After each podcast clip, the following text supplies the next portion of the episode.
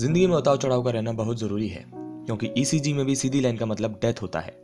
ऐसा कहना है एक महान भारतीय श्री रतन टाटा जी का, जिन्होंने अपने देश और देश के लोगों के हित के लिए नीति मूल्यों को जी जान से संभालते हुए टाटा ग्रुप को बड़ा किया। आज के इस लेसन में हम रतन टाटा जी के बारे में करीब से जानने की कोशिश करेंगे। रतन टाटा का जन्म 28 दिसंबर 1935 में बॉम्बे, जो आज का मुंबई है, उसमें एक पारसी फैमिली में हुआ। उनके पिता का नाम नवल टाटा था और माँ का नाम सुनी टाटा था। 1946 में जब रतन टाटा 10 साल के थे, तब उनके माता पिता का डाइवोर्स हुआ, जिसके कारण रतन टाटा को उनकी ग्रैंड मदर ने संभाला।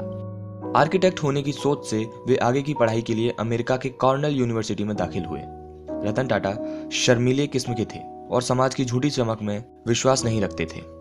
अपने टाटा नाम को भूलकर खुद के दम पर शिक्षा लेने की जिद से रतन टाटा ने अमेरिका में अपना एजुकेशन खत्म होने तक होटल में बर्तन माजने जैसे कई काम किए।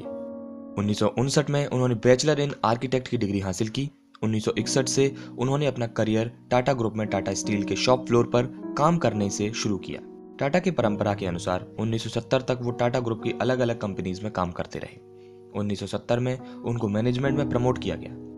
1971 में रतन टाटा को टाटा ग्रुप की टीवी और रेडियो बनाने वाली घाटे में चलने वाली नेल्को कंपनी की ज़िम्मेदारी दे दी गई। अगले तीन सालों में रतन टाटा ने इस कंपनी को खड़ा किया और नेल्को के मार्केट शेयर को दो परसेंट से बीस परसेंट तक बढ़ाया। लेकिन देश में लागू हुई इमरजेंसी और उसके बाद आई आर्थिक मंदी के कारण नेल्को कंपनी को बंद ही करना पड़ा। यह रतन टाटा के जीवन में आया सबसे बड़ा फेलियर था। 1975 में रतन टाटा ने हार्वर्ड यूनिवर्सिटी से मैनेजमेंट की डिग्री हासिल की। 1977 में रतन टाटा को टाटा ग्रुप के एक्सप्रेस मिल इस कंपनी की बागडोर सौंप दी गई, जो कि बंद होने की कगार पर थी।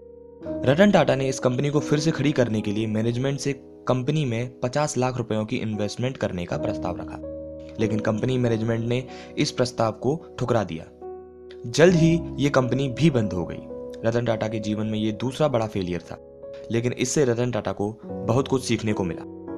1981 में रतन टाटा को टाटा इंडस्ट्रीज़ का अध्यक्ष बनाया गया। उन्नीस सौ इक्यानवे में जे टाटा के द्वारा रतन टाटा को टाटा ग्रुप का चेयरमैन बनाया गया, जिसके बाद टाटा ग्रुप और तेज़ी से बढ़ने लगा।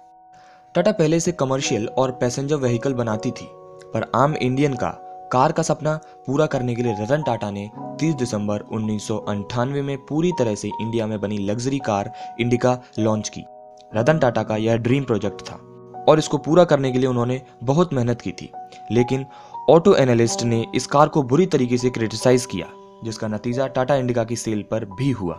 टाटा इंडिका को मार्केट में अच्छा रिस्पॉन्स नहीं मिला और एक साल के अंदर ही टाटा इंडिका फ्लॉप हो गई, जिसका टाटा मोटर्स को बहुत नुकसान हुआ, जिसके बाद रतन टाटा को अपने फैसले को लेकर तमाम आलोचनाओं का सामना करना पड़ा। तब कुछ करीबी लोगों और साझेदारों ने रतन टाटा को इंडिका की वजह से हुए नुकसान की भरपाई के लिए अपना कार व्यापार किसी और को बेचने का सुझाव दिया। चूँकि कार लॉन्च करने की योजना रतन टाटा की स्वयं की थी और उनसे नुकसान हुआ था तो रतन टाटा ने यह सुझाव ठीक समझा। वे साझेदारों के साथ अपनी कार कंपनी बेचने का प्रस्ताव फोर्ड कंपनी के पास लेकर गए। फोर्ड कंपनी के साथ रतन टाटा और उनके साझेदारों की मीटिंग करीब तीन घंटे तक चली। फोर्ड कंपनी के चेयरमैन बिल फोर्ड का रतन टाटा के साथ व्यवहार रूखा था। बातों बातों में बिल फोर्ड ने रतन टाटा से कहा, अगर तुम्हें कार बनानी नहीं आती थी तो तुमने इतने पैसे बिज़नेस में क्यों डाले? हम ये कंपनी खरीदकर तुम पर एहसान कर रहे हैं। यह बात रतन टाटा को दिल पर लग गई। वह रातों रात अपने पार्टनर के साथ डील को छोड़कर वापस चले आए।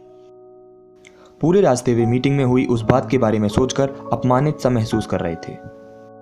उन्हें अब अपने सक्सेस से बिल फोर्ड को जवाब देना था।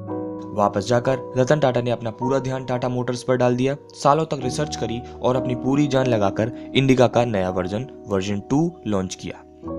कुछ ही वर्षों में शुरुआती झटके खाने के बाद रतन टाटा का कार का बिज़नेस एक अच्छी खासी लय में आगे बढ़ने लगा और बेहद मुनाफे का व्यवसाय साबित हुआ।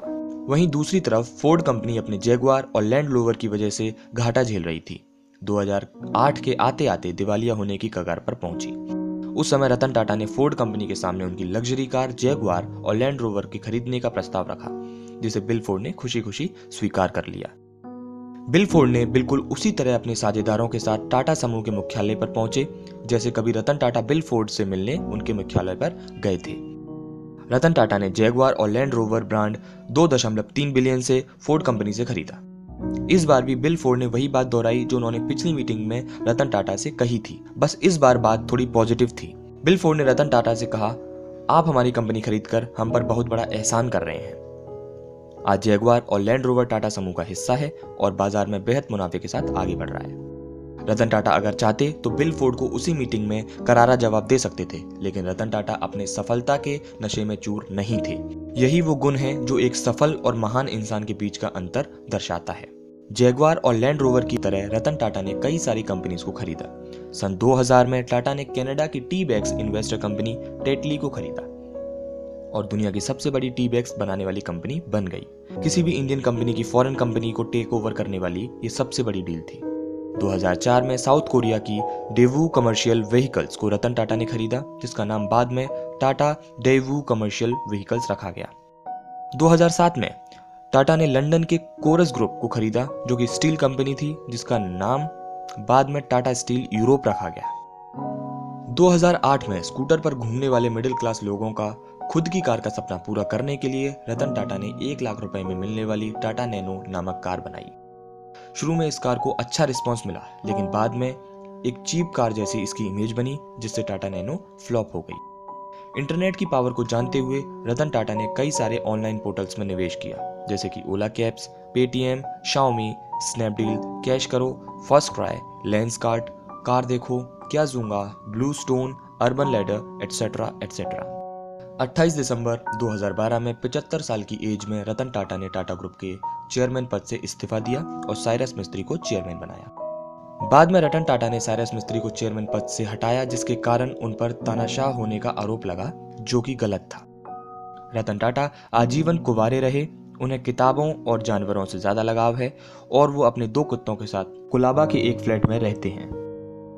टाटा ग्रुप की परंपरा की तरह रतन टाटा नीति और मूल्यों को पालते हुए अपने 21 साल के करियर में टाटा कंपनी का रेवेन्यू 40 गुना और प्रॉफिट को 50 गुना से बढ़ाया।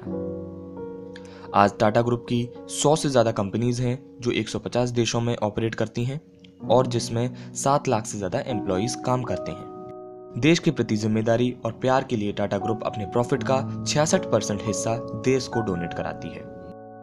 रतन टाटा को कई सारे पुरस्कारों से नवाजा गया है, लेकिन साल 2000 में पद्म भूषण और साल 2008 में पद्म विभूषण जो भारत का दूसरा सबसे बड़ा पुरस्कार है, उससे रतन टाटा को नवाजा गया।